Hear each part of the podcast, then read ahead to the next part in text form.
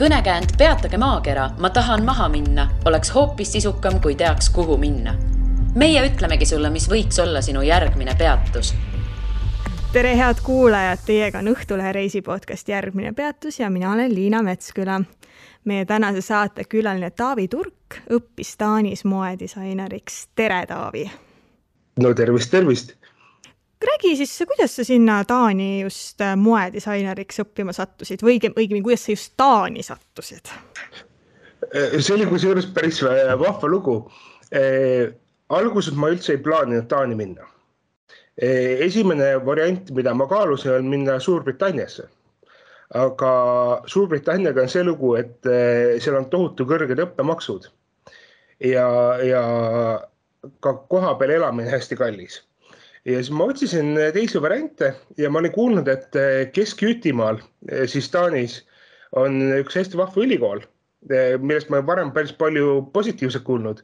ja siis hakkasin uurima seda asja ja tuligi nii välja, et noh, tasuta õpe, eks ole.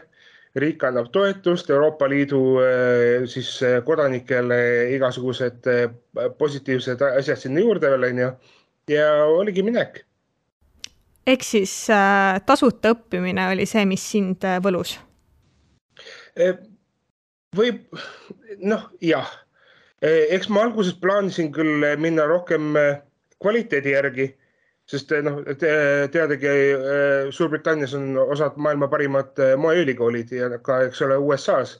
aga kui, kui ma ei taha maksta mingeid kümneid tuhandeid eurosid selle õppe eest, siis nagu Taani oli väga-väga hea valik selles mõttes et eh, noh, tasuta õpe on küll üks asi, aga Taanis on ka see süsteem, et eh, Taani riik maksab peale õppijatele. Eh, ehk siis, kui sa oled Euroopa Liidu kodanik ja sa teed väikest, väikesed töötunnid iga, iga kuu, siis Taani riik maksab sulle peale, et sa saaksid õppida ülikoolis see tundub kuidagi väga hea diil olevat, et, et kõigepealt sa saad tasuta õppe ja siis veel öeldakse, et võta lisaraha ka no ja, nii ongi, aga eks Taani riik on ka sellest aru saanud, et võib-olla on see liiga lahke, lahke diil inimestele. et eh, nüüd vist selleks hetkeks on Taani kokku tõmmanud ingliskeelsed eh, õppe, õppekavad siis. et eh, vähendada siis välisõpilaste hulka Taanis. kuna ta aru saanud, et väga paljud idaeurooplased nagu mina, eks ole, eh, lähevad siis Taani õppima ja, ja siis eh, saavad tasuta õppe, riigilt toetust ja siis lähevad, eh, kolivad Taanist edaspidi uuesti ära. ehk siis sisuliselt Taani on alal hoidnud teiste riikide haridussüsteeme jah, ma just mõtlesingi täpselt sedasama asja, et, et võib-olla saan oma õppe seal kätte, õigemini saan oma hariduse seal kätte ja siis lähen rõõmsalt Eestisse, et kas seal ei olnud mingit sellist kohustust, et vot sa pead nüüd elama kaks aastat ja töötama Taanis ehm,? imelikul kombel ei ole, aga ma arvan, et see ei ole isegi mitte Taani seadustest tulenevalt, vaid pigem on see eh, tingitud sellest, et, et Taani peab pakkuma samasuguseid Eh, hüvesid Euroopa Liidu kodanikele kui en, omaenda kodanikele. ehk siis eh, kui, kui Taani oleks saanud sellest mööda hiilida, sellest eh, toetuste protsessist, siis ilmselt nad oleksid seda ka teinud, aga selline asi oleks Euroopa Liidus ebaseaduslik ehk siis teil, teil oli seal täielik toetussüsteem taga, et elasite kui kuninga-kassid või, või kuidas sellega täpselt on? Selles mõttes on see natuke keerulisem, et kui sa oled näiteks, kui sa oled taanlane ja Taani kodanik, siis sulle makstakse see raha nii või naa äh, kontole iga kuu, ükskõik, mis sa ka ei teeks. kui sa oled international või noh, pigem siis Euroopa Liidust, eh, siis sa pead mingi kindla arvu tunde iga kuu töötama. ehk siis välisõpilastele oli kaks varianti, kas sa käid tööl, saad palka ja saad veel riigilt toetust või sa ei käi tööl ja sul pole absoluutselt raha.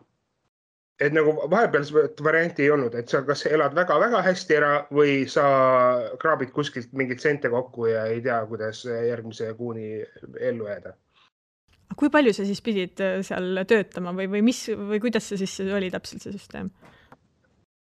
kui ma õigesti mäletan, siis oli vist igas nädalas pidi olema vähemalt kaksteist tundi, mis, mis on väga väike arv töötunde, aga arvestame sellega, et eh, selliseid tööotsijaid on tohutult, tohutult palju. ja siis ülikooli linnades tööandjad ehitasid terve enda enda siis situatsiooni selle peale üles, et välisõpilasi kaheteist tunni kaupa iga nädal endale tööle võtta. Ja kuna sinna käis ka tükk paberimajandust juurde, siis see oli päris keeruline seda kogu asja hallata. sellepärast, et Taani, Taani kasutab hästi palju mõttetut bürokraatiat. Eriti Eestist tulnuna on see täiesti vapustav, milline paberimäärimine selle asjadega käib. Et kui sa tahad midagi riigilt saada, siis sul on vaja täita blankette. Ja blankettide täitmiseks on vaja täita teisi blankette ja füüsilisi pabereid kuskilt mingisuguselt kohtumiselt saanud jälle tuleb ära täita? Taani bürokraatia, mina arvasin, et seal lõuna pool Hispaania ja see kant on äh, bürokraatia kuningad, aga, aga Taanis ma poleks osanud seda arvata, et kuidas niimoodi? no, no ma arvan, et võib-olla ma ise olen natukene eh,, natukene kallutatud vaatega, sest ma olen ise pärit ju Eestist. Ja meie e-riik on selline, nagu ta on, mõned võib-olla vead seal on, aga, aga see eh, see kogu läbimõeldud süsteem toimub oluliselt paremini kui näiteks mõnedes muudes riikides. et selles mõttes Taanile enda e-riigi süsteem või midagi taolist on küll olemas, aga siiski see ei ole niivõrd kõikehõlmav, et sa saaksid ilma paberimajanduseta äh, asjadest läbi närida nii et äh, Eestis, äh, Eestis asju ajades on tõeline nauding, et küll on kõik hästi korraldatud. Noh, kas nüüd hästi korraldatud, aga paremini korraldatud kui osades teistes riikides, et, et see, see on ikka tõeline kultuurishokk, kui kuhugi mujale minna ja siis antakse sulle füüsiline paber ette, öeldakse, et hakka siia linnukesi, eks ole, paberi peal tegema, et see on, see on kummaline aga kas see on Taanis ka aastate jooksul võib-olla paremaks läinud või neil on ikka selline sama, sama tase jama lugu seal? eks ta aastatega võib-olla on natuke läinud paremaks, et mingeid uusi internetipangasüsteeme, asju on ikkagi nagu äh, välja tulnud, aga mul samas mul ei ole endal seda kogemust, et äh, kõige suurem paberimäärimine, mis siiski käib ju äh, kolimise ja dokumentide saamise ja kogu selle asja juurde. et eh, nüüd, kui mul on dokumendid olemas ja mul on kõik nagu korras, siis ma, noh, ma igapäevaselt ei puutu selliste asjadega kokku enam aga varem, kui ma esimene, teine aasta olin Taanis ja ma pidin mingisuguseid toetusi ja värke taga ajama enda, eks ole do, dokumente, mis on Taanis absoluutselt vajalikud ne,, neid ei saa ka niisama, neid sa pead eh, mingi läbi rõngast hüppama, igast trikke tegema, et nendeni jõuda. Ja ma olen ju lugenud sinu värskelt ilmunud raamatut Minu Taani ja mul tuli sind kuulates meelde, kas ei olnud mingisugune selline lugu, et, et läksid äh, ID-kaardiga äh, mingisugust, ma ei tea, a la lepingut avama ja öeldi sorry, ID-kaardiga ei saa, sellepärast et kas mingi linnukest ei saanud Google'i panna, kuidas see lugu täpsemalt juhtus? ja nii ongi, ma, ma läksin endale eh, Taani telefoninumbrit tegema. ja kõik oli olemas, eks ole, ID-kaart oli olemas, Taani eh, ravikindlustuskaart oli olemas, mis on sisuliselt neil nagu ID-kaart aga see ei ole isikut tõendav dokument. ehk siis see on lihtsalt üks kollane kaart, kus on nimi ja aadress peal ja see peab kogu aeg sul kaasas olema ja igal asjal eh, on vaja isiku tuvastuseks seda kollast kaarti. ja siis läksin seda tegema ja, ja öeldi mulle vastu, et aga vabandust, kas teil pass on kaasas? no ei ole, mul on ID-kaart. aga mul ei ole ju paberi peal seda linnukese kohta kuhu ma saaks ID-kaardi panna, sest ta, taanlastel pole õrna aimu ka, mis asi ID-kaart on, eks ole. näitad taanlaste ID-kaarti, neil lihtsalt äh, aju ei buffer'i välja seda, mis asi see on. ja siis oligi, ei saanudki linnukest panna, mitte kuidagi ei saa, ei saa siia, ei saa tänna ja pidingi minema äh, siis äh, konkurentide juurde ja, ja uurima, kas sealt saab telefoninumbrit ja neil oli täpselt sama probleem ja, ja ma päris pikalt jurasin nendega, et see, see telefoninumber endale saada, sest noh, loomulikult mul pass olemas ja kodus, aga ma ei, ma ei kanna enda passi, eks ole, taskus kaasas, et see on nagu selline veidi kummaline äh, asi, mida teha. aga jah, probleem on selles, et äh, taanlastel ei ole õrna mis ID-kaarte. Nad ei kasuta ID-kaarti üldse, kas nemad kannavad passi kaasas? Kui sul ei ole eh, juhiluba, minul näiteks ei ole kehtivat juhiluba, siis eh, nad kannavad jah passi kaasas eh,. ja üks variant on vist ka kohalikud omavalitsused saavad väljastada eh, ID, mingisuguse ID-kaardi laadse asja, mis ei ole isikut tõendav dokument. ehk siis ettevõtted saavad ise otsustada, kas nad aktsepteerivad seda või mitte. et sellist ametlikku ID-kaarti või kui sellist ne,, neil ei ole absoluutselt kokkupuudet sellega. väga huvitav aga kui sa nüüd kolisid äh, Taani, siis äh, sinu elu, elukohaks ei saanud ju Kopenhaagen, pealinn, vaid hoopis äh, väiksem koht. mis koht see selline oli? noh, mina kolisin Herningisse ja taanlased, kui, kui sa ütled neile, et ma, ma kolisin Herningisse, siis kunagi oli üks Taani teleshow, kus oli siis läbivaks elemendiks see, et where the fuck is Herning ehk siis Herning kui selline pole olemas ja keegi ei tea, kus kohas see asub. ja see on siis niisugune väike linn täpselt keset Jütimaad, keset lagedat platsi. ja seal on kaks suurt ülikooli ja, ja niisugune linn ongi ja mis on veel eriti vahva Herningi juures on see, et seal oluliselt nagu midagi väga ei juhtu. välja arvatud siis, kui on suured messid või kontserdid, sest et eh, Herningi äärde on ehitatud tohutu, tohutu suur messikeskus, Põhjamaade suurim messikeskus. Eh, mingite kontserdiareenide ja, ja, ja staadionite värkidega. Ja seal ongi üks pisikene unine maalinn, eks ole kus elavad eh, siis pensionärid ja suur hunnik siis välisüliõpilasi. ja siis aeg-ajalt tulevad suured üritused linna ja rahvastavad koha täiesti üle ja siis on jälle paar kuud vaikus kuidas see võimalik on, et taanlased ei tea või siis oli see nali, et nad ei tea, et kus see Herning on, et kui seal on lausa kaks ülikooli, no ma ei tea, see on stiilis, et inimene ei tea, kus Tartu on Eestis või? no see on ikkagi nali, aga pigem on see mentaliteet, et mis kuradi koht see Herning on, eks ole. et miks selline koht on ja milleks teda vaja on. et noh, taanlastele meeldib üksteise üle nalja teha ja eks, eks Taani ole ka Eestiga selles mõttes mõnel, mõnel määral sarnane, et kui Eestis on Tallinn ja ülejäänud Eesti, siis Kope, siis Taanis on Kopenhaagen ja ülejäänud Taani et ehm, kui Kopenhaagenist välja lähed, siis sa oled justkui nagu maal. ja, ja Herning, ma ei, ma ei mäleta, kui suur ta on, mingisugune kümme tuhat elanikku või midagi sihukest. siis suuremad Taani linnad nimistusse ta väga ei kipu. Et kui inimesed küsivad, et sa kolisid Taani Kopenhaagenisse või ei, ei Herningisse, siis ongi okei okay,, nagu kus, mis see, mis see Herning on või kus ta asub, et miks sinna aga miks siis äh,, miks siis on niimoodi, et kui sa oskad sellele vastata, et seal Herningis, selles umbes kümne tuhande elanikuga linnas on kaks ülikooli lausa?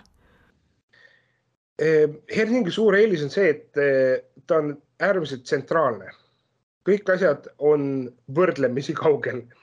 E-, e-, et eh, selles mõttes on väga palju inimesi, kes näiteks elavad Aarhusis ja käivad Herningis tööl või vastupidi, sellepärast et Herning on täpselt Jütimaa keskel ja Herning asub ka Taani nii-öelda ajaloolises tekstiilivööndis, kus siis vanal ajal tegeleti ketramisega ja siis igasuguste kudumite valmistamisega. Ja siis tööstusrevolutsiooni järgselt hakati sinna ehitama vabrikuid, tekstiilivabrikuid. Ja kuna vabrikutes oli töölisi ja professionaale vaja, siis hakati neid koha peal ka välja koolitama.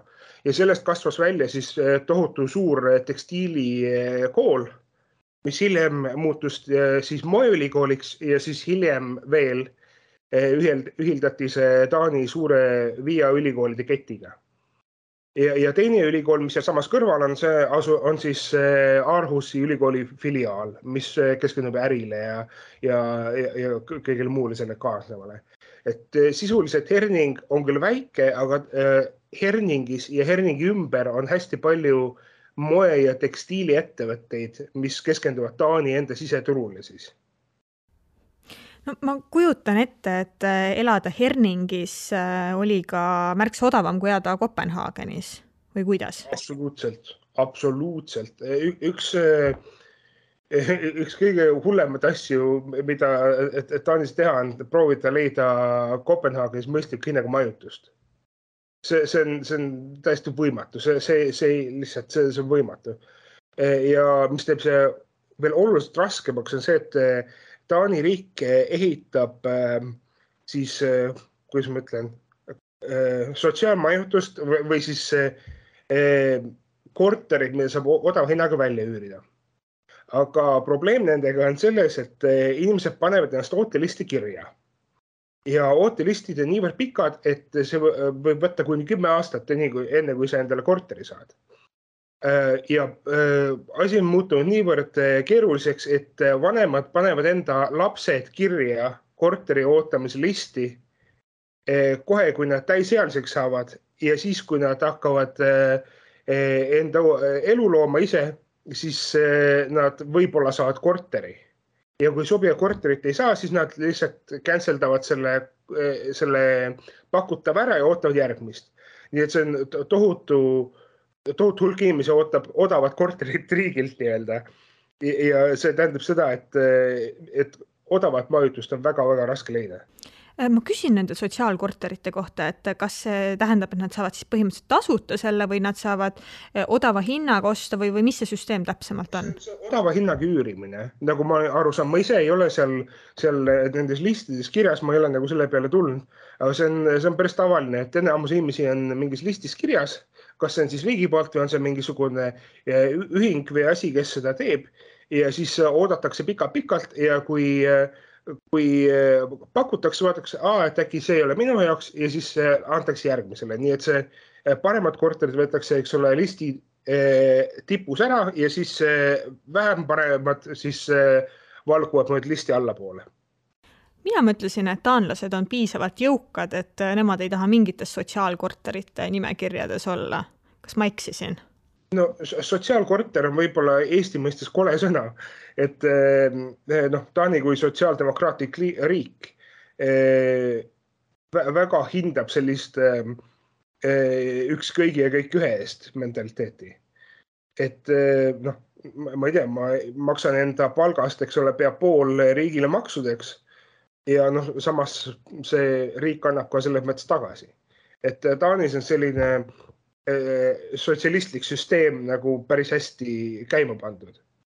et ei, ei ole häbi äh, lasta riigil ennast aidata, sest sa maksad riigile nii palju maksu, et sa eeldad, et sa saad sellest ka midagi vastu ja raamatus oli ju ka kirjas, et, et Maksuamet äh, väga hoogsalt tegutseb ja jälgib ja, ja kahmab makse no aga eks, eks nad selle jaoks ka tehtud on, et, et noh, maksuamet on selline, nagu ta on, aga, aga võib ausalt öelda, et, et ma pigem maksaksin rohkem makse ja, ja ma tean, et, et see läheb õigesse kohta.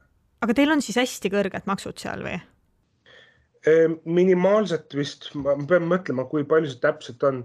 Enda palgast ma näiteks maksan kolmkümmend kaheksa protsenti vist riigile ja sealt noh, kuhjuvad mingid asjad veel hiljem ka peale. aga loomulikult kui sa väga palju palka ei saa, saad nagu äh, aasta lõpus ka osa maksust tagasi, aga see on tükk äh, läbi rõngast hüppamist, et sa pead ikkagi asju tõendama ja, ja tegema, et pigem Taani riik kogub rohkem maksu, kui, kui nad peaksid ja annab see hiljem tagasi, kui sa saad ära tõendada, et nad on seda liiga palju endale kahmanud ja kõik need maksuraha läheb, äh, läheb inimeste jaoks sobivatesse kohtadesse või, või kuidas sellega on? ma arvan, et öelda, et kõik õigesse kohta läheb, ei ole päris õige, aga kui nüüd võrrelda, eks ole, äh, kogemust Eestiga, kus äh, võib-olla korruptsioon ei ole nii hull, läheb, on, on see ikkagi olukord oluliselt parem, et eks ole Ida-Euroopa võib-olla see eh, Nõukogude taak või, või see mentaliteet on ikkagi see, et, et ei usaldata riiki või kuhu riik nagu seda maksuraha tahab paigutada. aga Taanis on võib-olla see süsteem, et, et inimesed usaldavad riiki, kuna väga lihtne on järgmisel, järgmistel valimistel eh, partei välja hääletada ja, ja kui mingisugune jura või mingisugune korruptsioonijuhtum välja tuleb, siis sellel parteil pole enam midagi võimu öelda asja, eks ole üks asi, mis ma tegelikult veel raamatust äh, panin tähele, et äh, mille kohta ma tahtsin natuke arutleda äh,, oli see, et äh, sa kirjutasid, et hästi palju on Taanis sellist Taani keskset mõtlemist, et nagu justkui oleks siis nagu nemad maailma naba või? et mida see endast kujutab, räägi sellest natukene. Ehm, minulgi inimesele, kes tuleb väikesest Ida-Euroopa riigist, kes on, e-, eestlased on äh, juba mitu kümnendit üritanud äh, Eestist väljapoole murda ja näidata, et aa, Eesti on ikkagi äge ja tuus ja me oskame teha lahedaid asju ja meie häält peab kuulda võtma. taanlastel on, on see süsteem vastupidi. taanlased on alati olnud eh, eh, oma riik neil on oma kultuur eh,, neil on eh, siis eh, rahvusvaheliselt tuntud ettevõtted eh, ükskõik kui väike Taaniga ei oleks neid tuntakse. ja, ja taanlaste kultuuris ongi see hästi oluline, et taanlased ei kipu väga väljapoole. Taanis on toimiv süsteem elu on suhtlemis, suhteliselt lihtne. Palgad on head keegi isegi ei mõtle selle peale, et äkki peaks midagi muutma või kuhugi väljapoole ela, elama minema või, või see, see ei ole, see ei ole mingi asi, mida peaks tegema ja see on minu jaoks oli see tohutu kultuurishokk. kui ma läksin ja rääkisin kohalike Taani tudengitega ja nende terve siis eluplaan oligi, et aa, noh, ma lähen ülikooli ja siis ma lõpetan ülikooli ära ja siis ma siin saan viiekümne kilomeetri kaugusel üks ettevõte, ma lähen sinna tööle ja siis ma töötan seal terve elu. et noh see plaan ongi ja see on hästi tavaline, et, et ei mõeldagi Taanist kaugemale, kuna Taanis on nii hea toimiv süsteem, millega inimesed on harjunud. ja kui ka väljapoole minna, siis mitte elama, vaid pigem umbes eh, eksootilisele reisile kuhugi ja, ja oh,, vaata, kuidas nemad siin teevad ja siis lähevad Taani tagasi ja söövad enda frikadelle edasi, eks ole, et see on nagu noh väga kummaline kultuur on selles mõttes. aga ma mäletan, et mingid sellised näited olid ka, et vot, et, et ülejäänud maailmas on näiteks majanduslangus, ei, meil Taanis on kõik hästi. et nagu natuke selline kuidagi egotsentriline ka või? Absoluutselt, kui sa elad toimivas süsteemis, siis sa ei mõtle ju selle peale, mis väljaspool juhtub, sest sul ei ole vaja mõelda selle peale. no siis ikkagi on natuke egotsentrilised. absoluutselt. kui ei ole vaja muretseda, miks on vaja muretseda? kas nad äh, Eestit teavad või nad on ka segaduses, kus kohas see Eesti on ehm,? olu-, nad on oluliselt rohkem segaduses, kui ma oleks eeldanud. Äh, kui, kui küsitakse, et aa, kust sa pärit oled, siis ma ütlen, aa, Estonia, siis aa va, vaata, ei, ei, ei tule läbi. aa, Estland. aa, Estland, okei okay,, okei okay.. kus see Estland on? noh, ja siis ongi, ma ei tea, kolm, mis me oleme, kolmsada, nelisada kilomeetrit eemal üle mere, eks ole. siis see on küll natuke kummaline, et, ehm, et, et ma ei tea, mõnikord ikkagi võtab pahviks, et kui sa mõtled, eh, milline maailmapilt peab olema inimesel, kes, kellel pole õrna aimugi ümbritsevate riikide ajaloost või siis nagu, mille kultuuriline kontekst seal on või mille ajalooline kontekst, kui, kui mul nagu jookseb aju kokku selle peale, kui mõtlen, et kui sa isegi ei tea naaberriikide ajaloost midagi, siis milline maailmapilt peab inimesel olema? ja rääkimata naaberriikide asukohast. Peaaegu naaberriik ju tegelikult. ma olen tõsiselt üllatunud, et, et kui keegi Aafrikas oleks segaduses, mis, mis Eesti on, aga, aga Taani, Taani kohta ma olen väga üllatunud. aga äh, me rääkisime siin nüüd üleüldiselt sellest äh, Taani ja taanlaste teemast, aga ma tegelikult tahaksin ka äh, rääkida ikkagi sinu nendest äh, disainiõpingutest, moedisainist. et ma lugesin raamatust välja sellise lause. Skandinaavias on lähenemine moodi hoopis teine kui Baltikumis ja siis ma hakkasin mõtlema, mis see täpselt tähendab? no Skandinaavia lähenemine või pigem ma ütleks Taani lähenemist, ma ei ole eh, erialast tööga kokku puutunud eh, muudes Skandinaavia riikides, ma saan ainult Taani eest rääkida. aga Taani mentaliteet on eh, oluliselt eh,, olulise rõhuasetusega müügile. kui, kui ma näiteks Eestis käisin ülikoolis moodi õppimas, siis rõhutati ikkagi seda, et aa, sa oled disainer ja sinu inspiratsioon ja mida sina tahad teha ja, ja lood seda, mida sa ise tahad, eks ole, siis äh, Taani ülikooli minnes esimene äh, reegel oli see, et sul peab olema bränd, millele sa disainid ja see peab olema müüdav ja see peab sobima sellele brändile.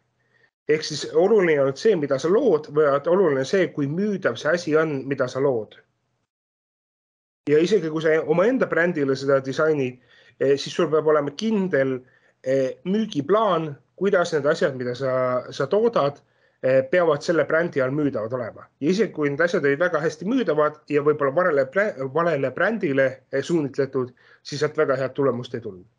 et mentaliteet erineb sellest kunstipõhisest lähenemisest väga palju. aga milliseid rõivaid siis taanlased ise armastavad? Igavaid see, no selles mõttes eh, Skandinaavia moeskeene on, on eh, selline päris huvitav kapsel, et eh, inimesed ostavad pigem trendipõhiselt kui enda stiilipõhiselt. aga samas need trendid on niivõrd, ma ei ütleks mida, mitte midagi ütlevad, vaid pigem need need trendid on niivõrd äh, lihtsad ja niivõrd äh, labased, et kõik äh, poed müüvad sisuliselt samu tooteid. ja kui sa lähed näiteks äh, ostukeskusesse, sul on mingi viis, kuus, seitse, kaksteist poodi, eks ole, sa võidki võtta ühest poest mingisuguse jaki või särgi ja panna teise poodi ja keegi ei saaks aru ka, et see teisest poest on. ja, ja ma, ma ei tea, kas see on võib-olla kultuuriline erinevus või on see, kuidas siis äh, poodide buyer'id töötavad. Äh, ka välismaa brändid, näiteks äh, Zara müüb täpselt samamoodi asju, mis harmoniseeruvad kõikide muude poodide valikuga niimoodi, et sul pole nagu olulist vahet, millisesse poodi lähed, sest tootevalik on ikkagi sarnane ja kui mitte sama. kuivõrd on nad altid disaineri rõivastele kulutama ehm,? Oleneb, eh, milline, millisest disainerist me räägime, oleneb, eh, kust see ostja pärit on. et eh, Kopenhaagen võib-olla on rohkem selline brändile orienteeritud ala, et inimesed ikkagi tahavad osta asju, mis paistavad välja ja jäävad silma. aga kui sa mujale Taani lähed, siis üldiselt eelistatakse Skandinaavia disaini, ka kallimat, mis näeb väga minimalistlik välja ja mitte selline huvitav karjumalt minimalistlik, vaid eh, pigem selline igapäevavärk. ja kui ostetakse ka mingeid kallimaid asju, siis eh, pigem ostetakse seda suurematelt brändidelt, mitte väikestelt tootjatelt. Äh, võib-olla sa räägid äh, sellise loo, mis oli ka raamatus, kuidas sa äh, pulmadeks ühte kleiti hakkasid valmistama ja, ja, ja mis arusaamatus seal oli, ma täitsa muigasin seda lugu lugedes. noh, olles rätsepaks õppinud, sa suhtud rõivastesse hoopis teise, hoopis teistmoodi. Ja tihtipeale inimesed, kes ei ole kokku puutunud rätseparõivastega, ei kujuta ette, kui palju tööd sinna sisse läheb ja siis üks neiu, eh, minu kursusekaaslane, tal oli vaja kuhugi pulma minna ja tal oli vaja kleiti. ja uuris, et aa, et noh, sa oled rätsep, et ma ei tea, äkki teeb mulle kleidi. okei okay,, teeme kleidi. Eh, sul kangas on? ja on. teeme keeruliselt, teeme lihtsalt, teeme lihtsa, okei okay. ja tol hetkel ma olin äh, selles äh, vaeseõpilase staadiumis, et mul ei olnud veel enda, endale töökohta leitud, see tähendas seda, et iga väike jupp äh, raha, mis kuskilt tilkus, läks väga õigesse kohta. siis ta küsis, et noh, palju maksab. ja mõtlesin, et okei okay,, ma ei hakka enda, enda siis äh, kursusekaaslast väga palju nöörima. kakssada eurot. ütlesin, et no mingi kakssada võib-olla läheb rohkem, eks ole. okei okay,, väga mõistlik hind, hakkame tegema Äh, pool kleiti oli valmis, natuke oli juba sinna asju äh, jõutud külge kruvida, mingisuguseid keerulisemaid detaile, mis veidi hinda tõstsid. ja siis ma uurisin neilt, et kuule, see, see kleit on veits keerulisem, kui me enne rääkisime, et, et äh, on see okei okay,, kui ma tõstan mingi kahesaja millegi peale selle hinna. siis neil, ah, see on jumalast okei okay,, see on mingi paarkümmend krooni, see on savi. siis ma hakkasin mõtlema, oota ka,. kas me räägime eurodest või kroonidest siin?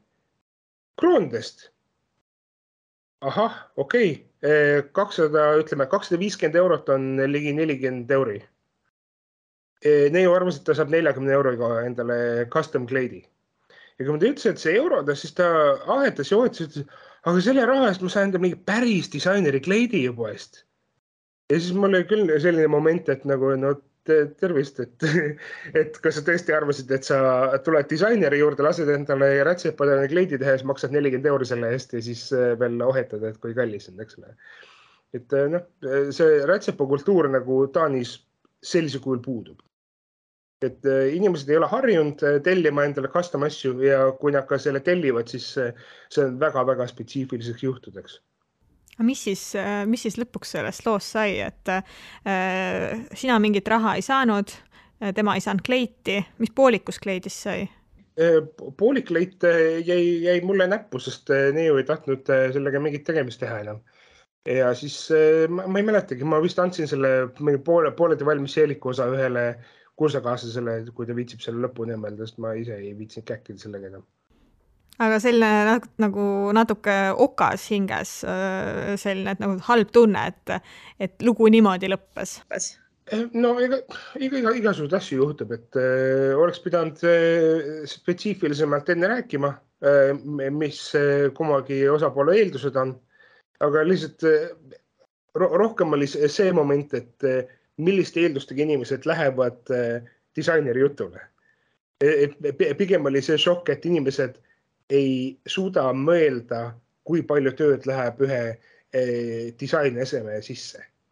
aga noh, ega see paarsada eurot, mis pikas perspektiivis ei tee mingit muutust, eks ole. et lihtsalt veidi huvitav oli. kas sa mitte ei maininud, et ta oli su kursusekaaslane, et kas tal ei peaks olema parem arusaam sellest, et, et kuidas need asjad käivad? no paraku mitte tegemist oli marketingi, marketingi neiuga et ta nagu rõivastega puutub kokku ainult kaugelt vaadates aa, okei okay., ma mõtlesin, et samamoodi õpib ka disaini ja siis äh, absoluutselt ei saa nendest asjadest aru. see, see ei ole isegi üllatav, meil on ka selliseid neidused olnud, et äh, üks, äh, ükskord kooligrupis üks neiu ütles, et ah, ma hakkan abielluma.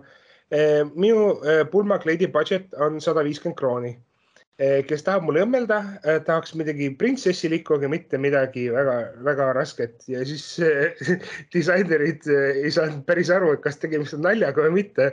sest noh, sada viiskümmend krooni selle eest saab võib-olla tualettpaberist kleidi, eks ole, et, et, nagu natuke naljakas oli vaadata küll, et kuidas inimesed nagu suhtuvad disaintoodetesse täitsa naljakas jah. Eh, kuule, aga kuidas, kuidas see kursus eh, inimestel on üldse läinud, on nad saanud tööle õpitud erialal, et on see lihtne, et kui sa lõpetad disaini Taanis, et sa ka saad eh, tööle sinna? Välisüliõpilastele see väga lihtne ei ole. Osalt tuleneb sellest, et Taani päritolu tudengid enamasti keskenduvad Taani-pärasele disainile ja kohalikele ettevõtetele ja, ja välistudengid keskenduvad omaenda loomele. ja paraku tähendab ka see, see, paraku tähendab see seda, et eh, enamus Taani päritolu disainerid saavad koheselt pärast kooli kohalikesse ettevõtetesse tööle, kuna nad räägivad puhast taani keelt ja nende terve disainiprotsess on suunitletud sellisele disainile. Eh, ja välisõpilaste puhul on see, et võib-olla käputäis, paar-kolm tükki saavad erialasel tööle ja enamus, enamus teisi läheb kas edasi õppima või otsib äh, kohta kuskilt mujalt. ja mis sinust sai? Äh, ma pärast kooli üritasin saada erialase tööle päris pikalt äh, ka välismaale, midagi head sealt ei tulnud. ja siis töötasin mõningat aega erialaväliselt tööl ja siis tuli Covid peale ja siis oli poolteist aastat pausi kõikidel. et eh, jah, nüüd ma erialaselt tööl ei ole, teen mõnikord mingeid custom asju eh, eraklientidele. aga, aga jah, eh, mingis suur, suurettevõttes ma tööl ei ole. kas sa oled äh, nüüd tagasi mõelnud oma õpingutele, et võib-olla oleks pidanud midagi näiteks teistmoodi tegema, mingi teise suuna võtma, et sa just näiteks Taani sellele moeturule ja tööturule paremini sobituksid?